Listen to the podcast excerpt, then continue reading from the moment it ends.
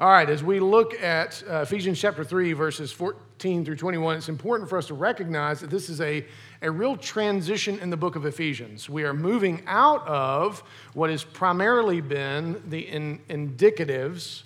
Uh, wait, let me think about that. No, the imperatives. No, wait. The indicatives, yes, thank you. The illness just kicked in. Uh, the indicatives. And so um, uh, here Paul has been explaining the lavish love of God he uses terms that denote that God is not a God of, of uh, limited resources. He's lavish, and He has far more than we could ever ask or think. He doesn't work off of a limited set of things that He can choose from. He's got more than enough and then some.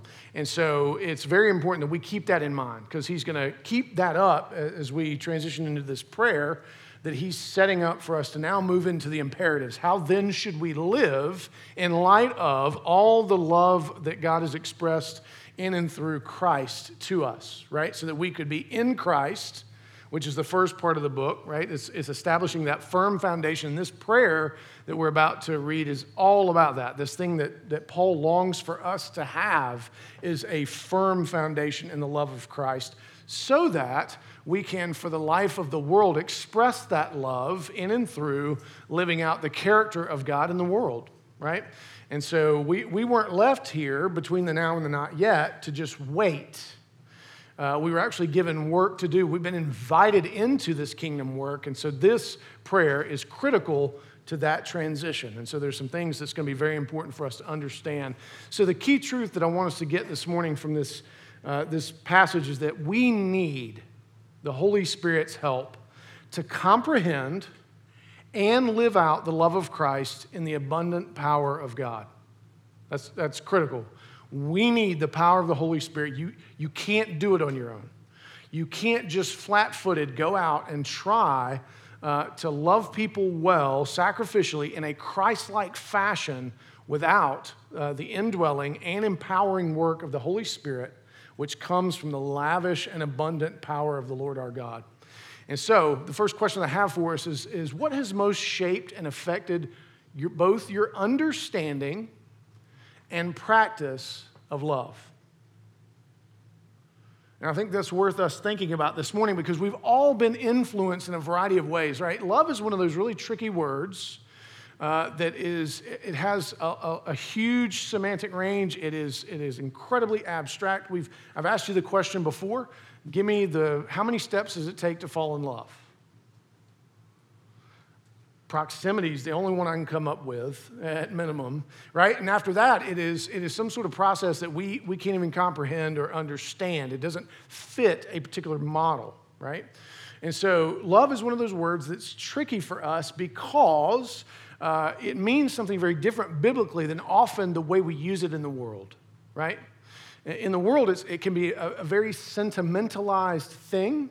It can oftentimes be void of struggle and suffering, but in the biblical frame, it is born of struggle and suffering. And if you don't understand that, it makes it incredibly hard to be loved by Christ and then love people in the name of Christ. Because for those of you who are parents, how easy is it to love your child at all times in the same way? Children, how easy is it to love your parents at all times and in the same way? Spouses, how easy I mean, it's easy to love you, Adam, but it's different back the other way, right? right? Uh, how easy can it really be to, to love someone else over a span of time, right? Especially when you go through some things, especially when you sin against each other, especially when you don't feel it. Because love is not just a feeling in our chest, to quote Andrew Peterson, it is the intentional act to bend down and wash another's feet. It is a sacrificial thing. It's a willingness to take up again and again and again when it is not always there, when you don't feel it, right? And think about how what Paul said in Ephesians chapter 2 when it says, while we were still enemies, what did God do?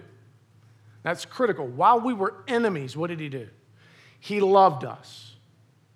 He didn't ask us to get our stuff together first. He didn't ask us to become lovable in order to love us as our Heavenly Father. That is biblical love, and that is beyond our comprehension, and that is beyond our ability to, to do outside of the person and work of the Holy Spirit. We don't have that kind of strength. And so that's what Paul is going to get at here in just a moment with this prayer. And so listen to what John Stott says about this. He says, Now Paul turns from exposition to intercession. Now, it just means exposition just means he was, he was unpacking the indicatives of who God is, who we are in Christ. And now he's going to intercede. Uh, he's praying before he tells us to do anything. We might could learn from Paul in this regard uh, quite a bit. And so then says, he prays that God's wonderful plan, which he has been elaborating, may be even more completely fulfilled in his reader's experience. What Paul is saying is, I want you to be able to experience, live out, and feel the fullness of all of these amazing indicatives. Right? So, our confession, our congregational confession that we read from Ephesians 1 3 through 14, remember that is a blessing. That is Paul declaring God blessed because of all the ways in which God has blessed us, his people. And what a gift to us. So, with that in mind, let's turn to the text, Ephesians 3 14 through 19, and see the knowledge surpassing and knee buckling love of Christ. If you would give your attention to the reading of God's word again. For this reason, I bow my knees before the Father, from whom every family in heaven and on earth is named that according to the riches of his glory, he may grant you to be strengthened with power through his Spirit in your inner being, so that Christ may dwell in your hearts through faith. That you, being rooted and grounded in love, may have strength to comprehend with all saints what is the breadth and length and height and depth and to know the love of Christ that surpasses knowledge, that you may be filled with the fullness of God. Now, he's, if you remember when we talked about uh, Ephesians 3 1, he begins, for this reason, right? And he, he's going to maybe start into the prayer there, but he takes a little detour and he gives an explication of his own life uh, and how he's living these things out. Now, remember, he's imprisoned, right? And so the for this reason here is both uh, what had occurred at the end of chapter 2, which is the identification of the Ephesian saints as the dwelling place of the Spirit, because they contain the Holy Spirit, because they have been built into a temple to contain and display the love of God, and because he had suffered for them, he now bows his knees. So, what he's saying is that this is born of suffering and struggle that, that I recognize, Paul recognizes that uh, because of all that they've gone through and all they will go through, that it's, it's not just casual. It, just, it doesn't mean that they're having their best life now. In fact, it's going to get a lot harder from here.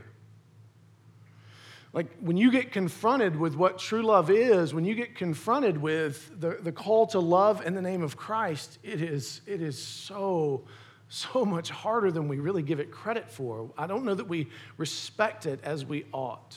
And so Paul is recognizing I need to, before I ask you to do anything in Christ's name, I need to pause and I need to pray for you.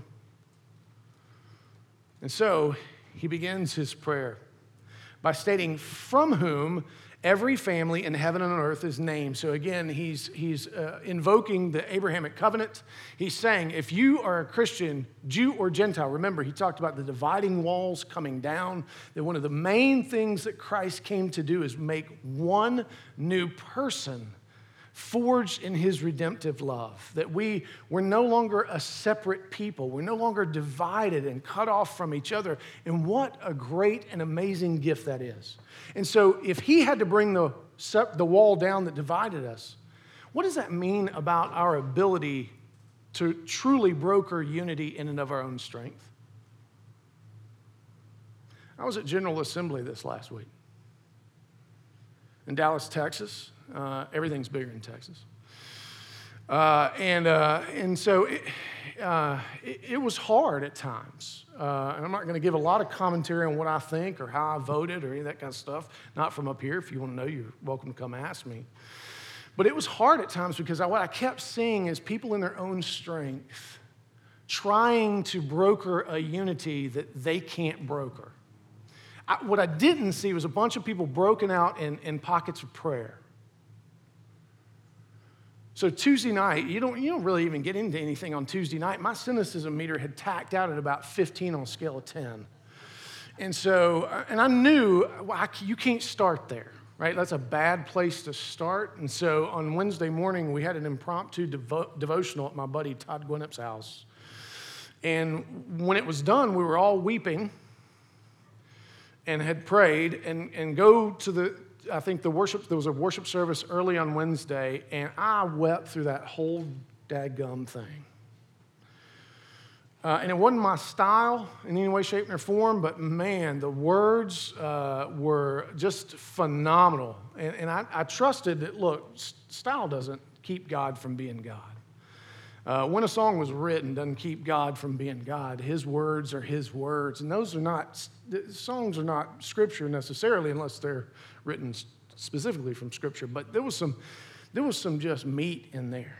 And it totally changed the rest of my experience for General Assembly. And so I, I was now looking for where God was at work in the midst of a, of a group of men struggling like crazy to figure out how to, how to coexist with all the different opinions floating around. And so um, I, just yet again showed me we, we, we, just try to do way too much in our own strength.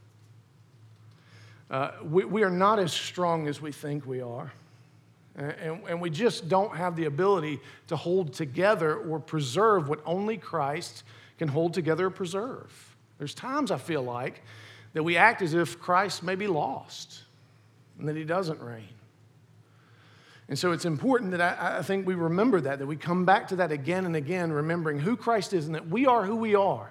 We're family, right? That doesn't mean you don't get to choose your weird cousins, you don't get to choose that kind of interesting aunt or uncle or the weird granddad that I'm going to be. And, and so you don't get to pick all that. And I think that's important that we recognize it's bad for us to pick. Because we always limit, we truncate ourselves. We're never, remember, I've said this about sanctification, you're never, ever going to make yourself hurt. You just won't do it.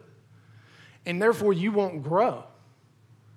And if you're not going to grow, then you're not going to be able to taste and see that the Lord is good in the lavish and abundant and profound way in which He is those things. And so Paul here is invoking we are family. And we are named such because of what God has done and what He has brokered for us. And we would do well to remember that because we divide and subdivide and get sideways with each other so easy and we don't take up the means of grace. We don't rush toward reconciliation like we ought. And so he's saying, Remember this. Remember, every family in heaven and on earth is named for him, that according to the riches of his glory, again, he doesn't work from deficit, he's not a God of deficit. We act as if he is because of our own limitations, right? We figure, if I'm limited, surely God must be limited, right? But that's just not true. He's not limited in any way, shape, or form. In fact, he longs for us to taste and see that he is good and to truly live the abundant life in all of its fullness. Now, it doesn't mean, remember, sometimes abundance is in suffering. Sometimes that uh, uh, abundance and suffering is for your greatest good so that you could become something that you will only be forged in that particular fire. I wish it wasn't true either sometimes. I'm not signing up for suffering. I don't long to, to go through some things. Susan could tell you, whatever I've been going through, it's been embarrassing how quickly I was reduced. Uh, you know, my fever last night spiked at 102, and I piled all these blankets on, and I just, I kept whining. And, and I, finally, I think Susan just left the house to go just to get a break for a second. Right? It was embarrassing uh, how easily I was reduced uh, to, to this kind of quivering thing. And so, uh, and so um, we have to remember that, that it is from the riches of God's glory, from the wellspring of His love, not in our own strength, that we're going to be able to understand his love. And notice what it says it says, uh, From the riches of his glory, he may grant you to be strengthened with power through his spirit in your inner being. Now, this should call to mind a couple of different things from Scripture itself, right? So remember when Jesus confronts the Pharisees in Matthew 23, what does he confront them on? What did they spend all of their time investing in and doing? They had spent all of their time, all of their effort, all of their energy making the outside of the cup look amazing. Making sure that the, that the, the, the um, grave itself looked really good on the outside, but they were failing to do anything about what was inside, what was inside the cup. And so, what Paul is praying for us here is that we would not make that mistake. In fact, it should also call to mind from Ezekiel 36, where Ezekiel uh, says, where God says through Ezekiel, I will take your heart of stone and turn it into a heart of flesh. So, outward appearance, mere good behavior is not the goal of the Christian life. In fact, for some of us, I might would argue we would benefit more from stumbling and being exposed for who we really are on the interior than doing all of this work and effort on the exterior.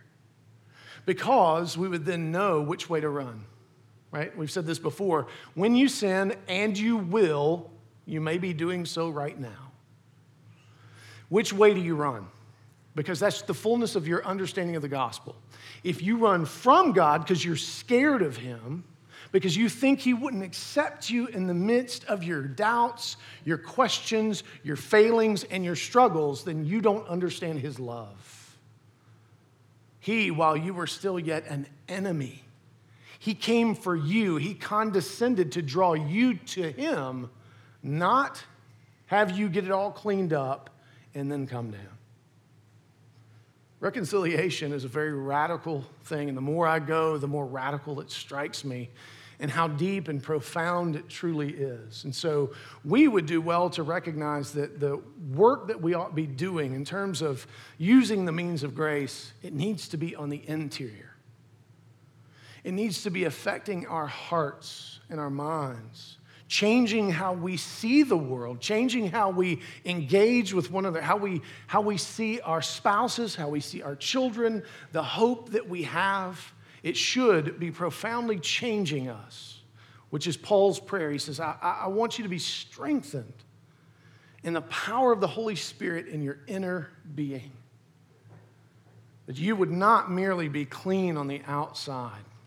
Too much of what we have is merely exterior and signaling and just uh, it's just a facade of some kind. Would that we would recognize how truly forgiven we are. For some of you who struggle with the fact we do the that's why we do the confession of sin. Right? I know for some of you that's a strange and odd thing to do. Yet, you notice those words. We come before you, oh gracious God, because we know who we are. We're not afraid to say, this is where we failed this week. And I understand for some of you, you get tired of saying you failed at the same thing over and over again. And I get that. I'm numbered among you. Um, but, but never grow tired of hearing once again the assurance of your pardon, knowing that God loves you, that He has forgiven you in Christ, if you be in Christ. And so he goes on from there, this, this idea of strengthening of the inner being so that Christ may dwell in your hearts through faith. So essentially, this is, this is he's saying that you become the Holy of Holies, the place where Christ Himself would dwell. So that you would be able to contain that glory. This should also call to mind uh, when Paul talks about in 2 Corinthians 4 that we are earthen vessels. And, and this is one of the things that we talked about at General Assembly as we were trying to wrestle through can I see the image bearing uh, God's image bearing ability in all people, right? Even people I disagree with wholeheartedly. But, but this earthen vessel can't contain all that glory without some sort of spirit filled intercession. It's, it's too great for all that, right? It is. We can't contain it because we are flawed and we are limited, and it has to come bursting out at some point, and amen and amen that it does. But He is so gracious to, to, to invite us into it and to fill us up with these things. Um, what a gift that we have Christ dwelling in us, in our hearts through faith. And then notice what He says that you being rooted and grounded in love.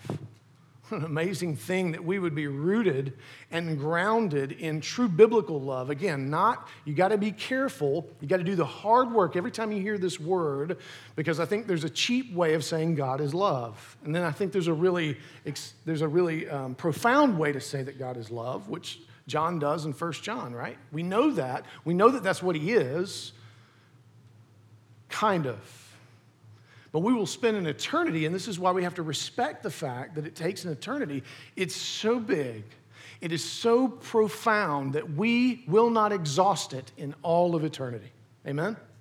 And that is uh, something that we must always approach it with great humility, that we would not cheapen or sentimentalize the love of God or to say that he doesn't care about justice. No, that's part of his great love, is it not?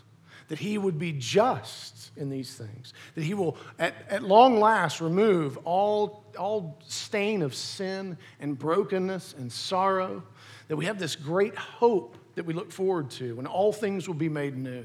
What a gift. And so he wants us to be rooted and grounded in that. But that takes work, right? For those of you who do any kind of gardening, uh, something I've gotten into as of late, foolishly. Uh, and, and so, uh, because the garden keeps you at some point, it feels like. Um, and so, but, but it takes work to establish those things. It, in fact, it takes seasons of drought for the roots to go deep. We've talked about this here before that actually the times of your dryness, the times of your doldrums, the times where you feel distant from God, may actually be the most important and profound aspects of your Christian life because it is there that the roots will establish and go deep. It's a risky time. But the reward on the other side, when you taste and see that the Lord is good, is, is just an amazing thing. And so he wants us to be rooted and grounded in this, and that we may have strength to comprehend with all the saints what is the breadth and length and height and depth, and to know the love of Christ that surpasses knowledge, that you may be filled with the fullness of God.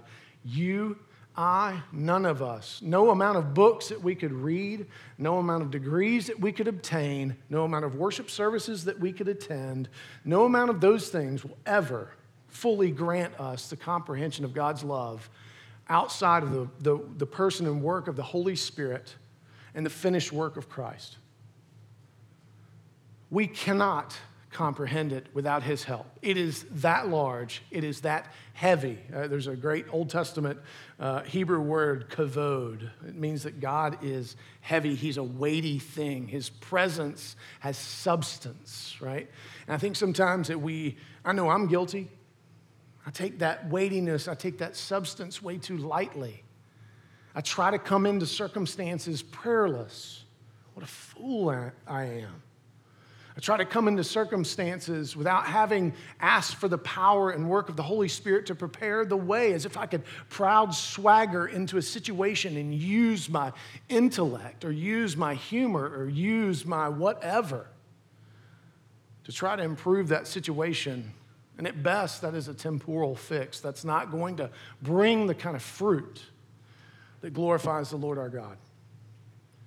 And so it's very important that we recognize that this love that he's talking about in Christ, it is not something you can deal with for yourself. There's a, an interesting book called The Diary of the Country Priest by uh, Georges Bernanos. And he's got this, he has this interchange with this older priest who's, who's very wise and, and kind of crusty. And, and, he, and he says to, to the younger priest, he says, if you knew the power and the weight and the fire of the Word of God, you would never try to take it up with your own two hands. You would recognize that it could burn you all the way to the core, that you should use prayed over tongues only.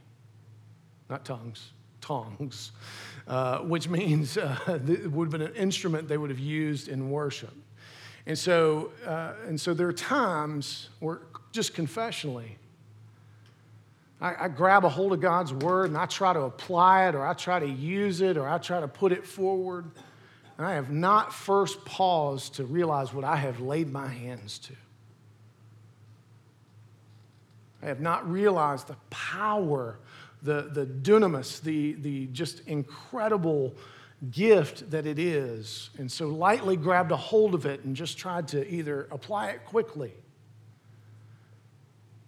or not bowed before it, recognizing the gravity of the situation, the weight that these words contain.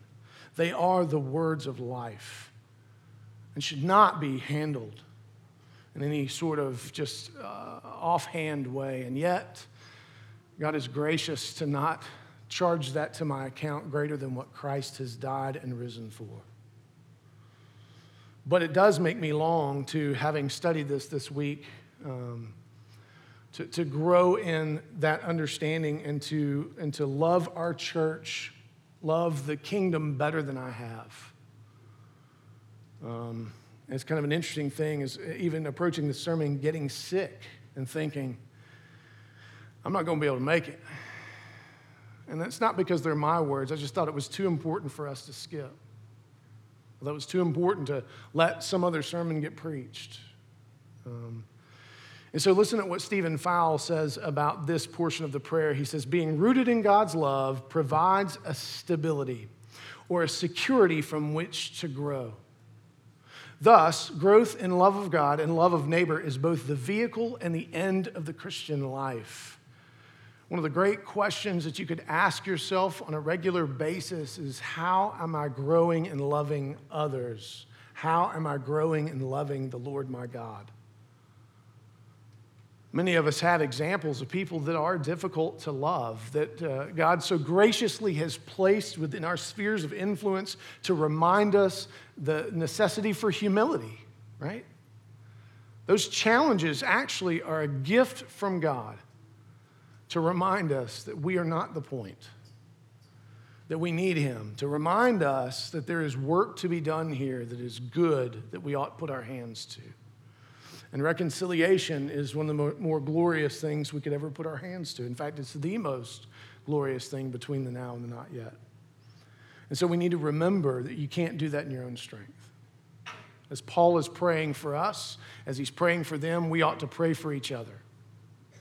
That the Spirit would be at work, changing us from the inside out, and then helping us to comprehend how truly profound this love is. So, what helps? What all helps to strengthen you and your inner being in Christ? What have you found to, to, to, be most effective? Are you using the full range of the means of grace? Are there things that you have limited because of your view of those things?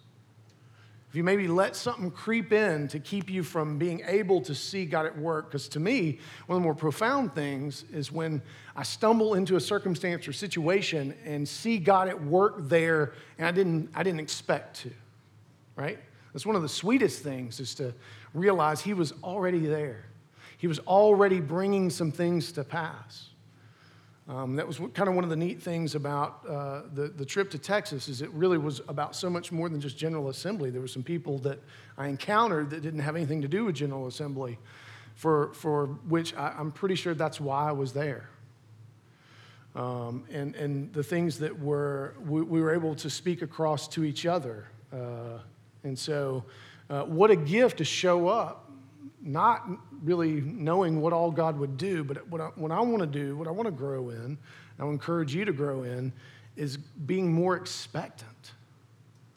That we would be more expectant that God is good and that God goes before us and that God does dwell with us. This is the principal reason He sends Christ, remember? It's the whole point of the redemptive story is that God would be with us, His people, Emmanuel.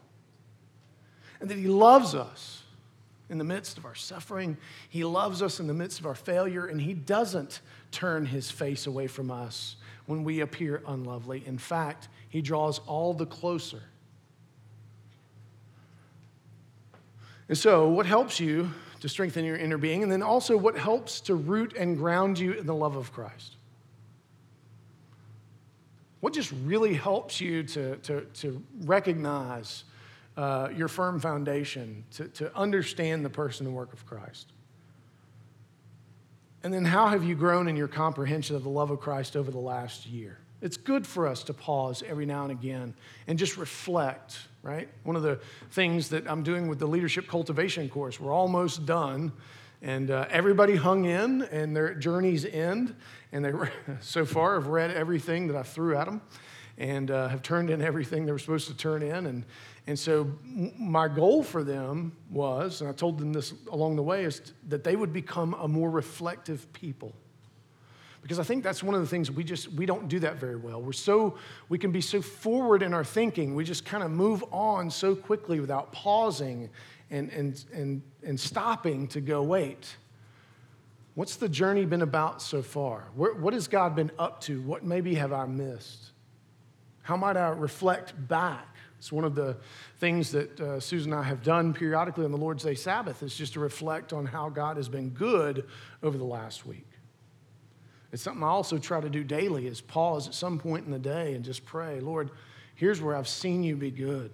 Because we, we, we are so blind and deaf to these things at times. And the world is such a cacophony and, and creates so much mist in this regard. Satan doesn't want you to see that God is good. So you have to be active in pursuing those things.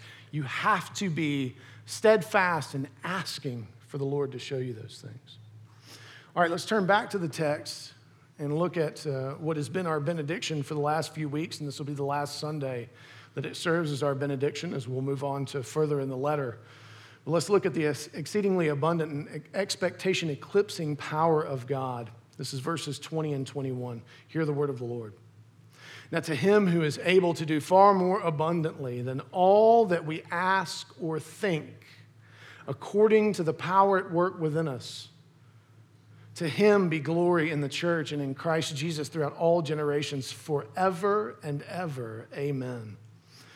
Now, again, he's, uh, Paul's coming back again to this, this idea that God is not a God of deficit. He is a God of abundance. He's a God of lavish riches. He is the creator of the universe.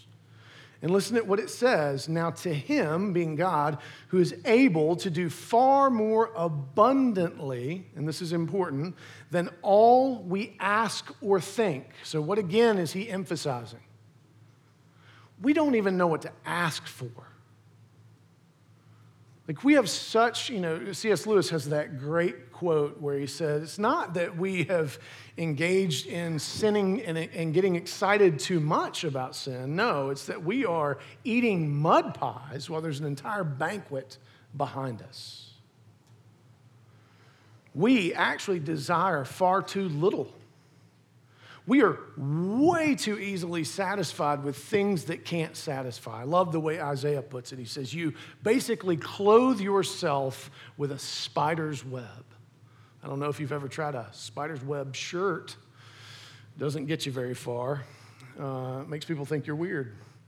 And so, what he's saying is, it doesn't clothe you, it's not sufficient for what you need. And Paul says in 2 Corinthians 5, he says that death has been swallowed up by life. You are not becoming less clothed, you are being fully, uh, you've got full raiment. And you are beautiful and glorious to the Lord your God. What if we believe that? How many of you, this is a rhetorical question, struggle with just feeling just unlovely? That you, you just don't really see your worth all the time. You just don't, you just don't, you can't get why would God care? Because most people don't care. My own family doesn't seem to care. I'm not saying that about my family now. Uh, there was a period in history where they didn't. And so, so how many of you struggle with just not being able to see yourself as God sees you in your righteousness, in your righteous raiment in Christ. And think about how, how that cripples us think about how that actually makes life in some weird way seem easier. Because then you don't have to be responsible for much, you don't have to live up to much, right? And yet, we have to recognize that we don't think like God thinks. Isaiah says it again our ways are not his ways, our thoughts are not his thoughts. His are so much better than ours. And would that we would confess on a regular basis, even when we begin a prayer, to maybe say, Listen, God, I don't know what I'm going to ask for. I don't even know what to think half the time, but I'm here. And think about that glorious passage in Romans where Paul says, and even when you don't know what to say, the Spirit cries out on your behalf. What a gracious God that He, he recognizes you don't think like I think, you don't know what to ask for, you don't even know what to say half the time. I'm going to say it for you. I'm going to say it in the power of the Spirit. Think, think about how that ought to change how we pray the freedom that it would give us to come boldly before the throne of grace to receive what we need, both mercy and grace in a time of trouble. Hebrews, Hebrews chapter 4.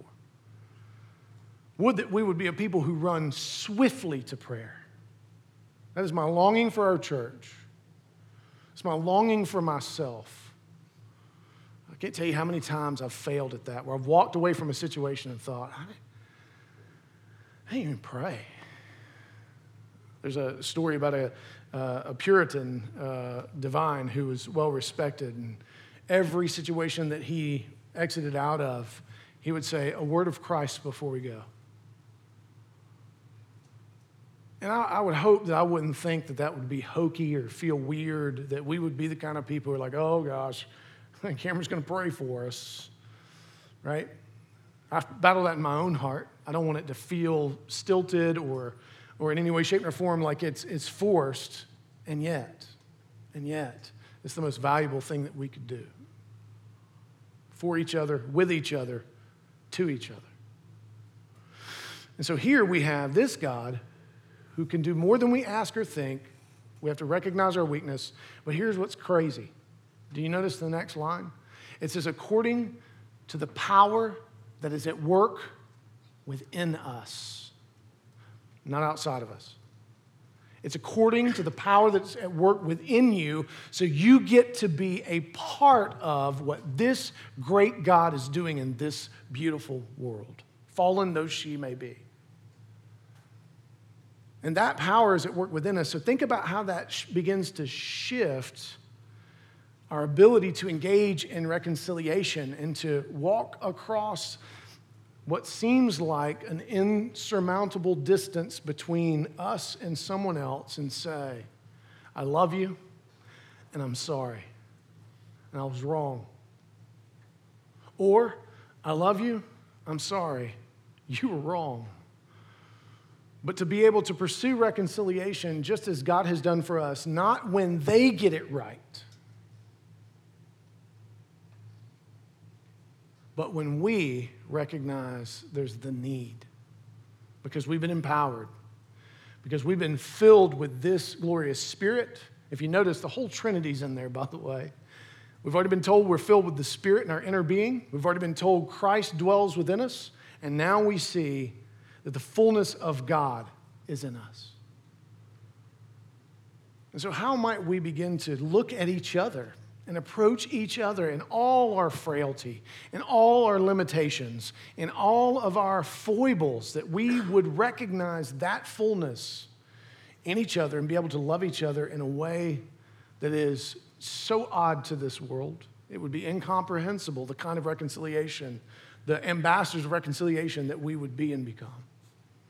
And that we would fight for that for each other, with each other, and on each other's behalf. So, this is Paul's desire for them that they wouldn't just be uh, saints who disengage from the world, but that they would do these things for the life of the world. And that they would have a non anxiousness about them that would allow them to stand in some really hard places and say, Yeah, you messed up. You messed up really bad. But do you want to get up one more time? Yeah, we are, we are at odds. There's no doubt. But it is important that we see these things reconciled, that we would fight toward each other and not against each other. Listen to what Eugene Peterson says of this. He says, Paul's prayers of intercession add another dimension the huge reservoir of plenitude out of which this intercessions flow. His prayers of intercession flow out of the plenitude of God. The plenitude of God, not the penury or the penury of the human condition. So he's saying it's, it's out of the plenitude of God, not the limitedness of man that Paul is praying. He goes on to say uh, that it undergirds the intercessions. Paul is certainly not unaware of the neediness of the congregation to whom he's writing. He is, after all, a pastor. But his prayers do not arise out of pity or desperation over the human condition. That is my longing as pastor, is that I would not pray for you because uh, because I, I, am so overwhelmed by your human conditions and the various conditions that break out in your humanity.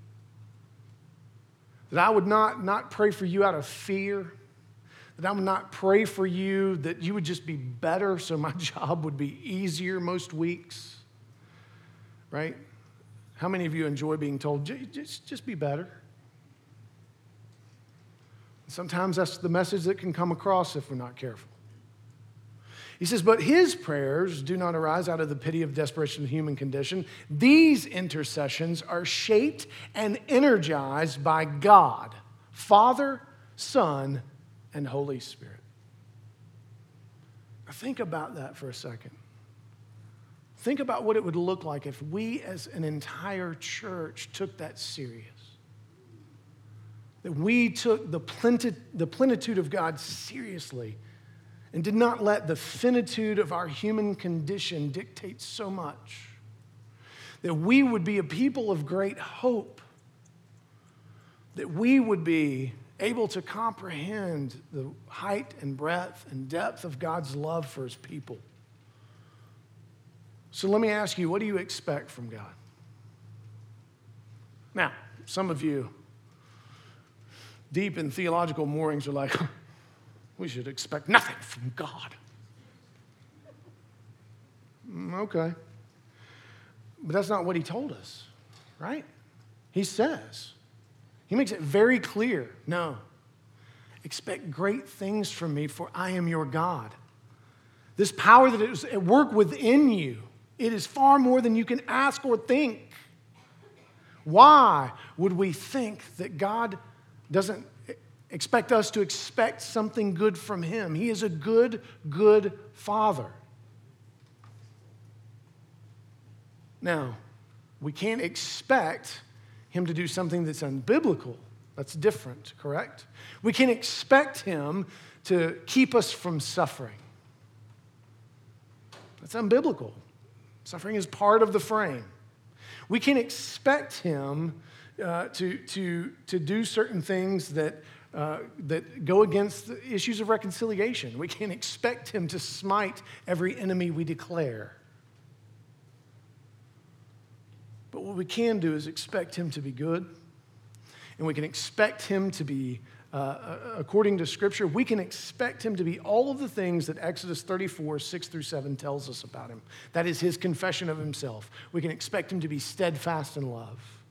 We can expect him to be long suffering. We can expect him to be far more forgiving than he is necessarily judging by comparison, but he will always be just. We can expect that. We can expect him to be faithful to us, his people, that his promises are true, and he will do what he said he's going to do. Even in the dark of the night, even when it looks like everything is coming apart and coming unglued and our culture or in our denomination or whatever it is that you're looking at and think, how can this hold together? Well, he's already told us it holds together as it always has in Christ. And praise be to God that that is true. And it doesn't hold together based on what we do and say. So may we become a more expectant people of God's presence and his goodness to us when we gather together. And then, what are some ways in which God has exceeded or reframed your expectations and understanding of Him over the last year? What are some ways in which you've just been overwhelmed by the love of God? That you've, you said, I can't believe you did that. I can't believe you brought uh, life in that dark, dead valley. I can't believe, God, that you have restored this thing. God, I can't believe. It's hard for me to believe, but I celebrate that it's true, your goodness. So I want to encourage you to take some of these questions over the next day or so and kind of think through them and seek to answer them uh, so that you can, you can grow in this thing that Paul is praying for us. I've been praying this all week for us, and I'll continue to pray it over the rest of the sermon series for Ephesians. So know that you're being prayed for in this regard. And I expect God to do some interesting things in some of your lives. Um, I expect him to do something very interesting in my own heart. Mine, he already has. I've been so just challenged and broken through this series. And so, what are a couple things that we learn from Ephesians 3 14 through 21? Well, it teaches us that the love of Christ surpasses our knowledge and strength, requiring the Holy Spirit's help to comprehend and live it out. Again, you can't just say the love of Christ or the love of God, not recognize you have laid hold to something of eternal value and weight and strength. Would that we would approach it with far more uh, just uh, humility. I don't think we got to do anything crazy religious, but humility would be a great place for us to start. And then the power of God exceeds all that we ask or think, making him worthy of all glory. Remember, that's why Christ came. Christ came to display God's glory in the world. Remember, that's the purpose of the church. Our, our purpose is not to be a social institution. We will not provide every aspect of social things that you need. The building, if the Lord grants us getting all the way there, it will not serve every purpose in that regard. We long for it to be a missional outpost. We long for it to be a place of worship. We long for it to be a place of reconciliation, but it won't meet every need. And so we need to recognize that it's God who meets every need. That it is, it is the church's job to display his glory in that regard. And so it can't be done if we don't, if we're not experiencing it at the individual level. And so may we be a people who grow in this regard. And again, if you would, since I'm praying this for you, if you'd pray it back my way, not in imprecatory fashion, but uh, in the way that I'll be praying for you, so that we would, um, we would be a light, a city on a hill. That we would see wonderful fruit born of our time together. Amen. All right, uh, I'm going to pray, and then Wes is going to come up and do communion because I, I ain't got a whole lot left. Uh, so, Father, thank you uh, that you have upheld. Thank you that Christ holds all things together. Thank you that your word is a sanctifying thing. Thank you that it's, your word is a purifying thing. May, may we recognize with great humility uh, that we need the strength that only the Spirit can grant us to be able to comprehend these things. These are deep, eternal truths. Though they're words that are common to our mouths, uh, may we recognize that in your hands they become something very different.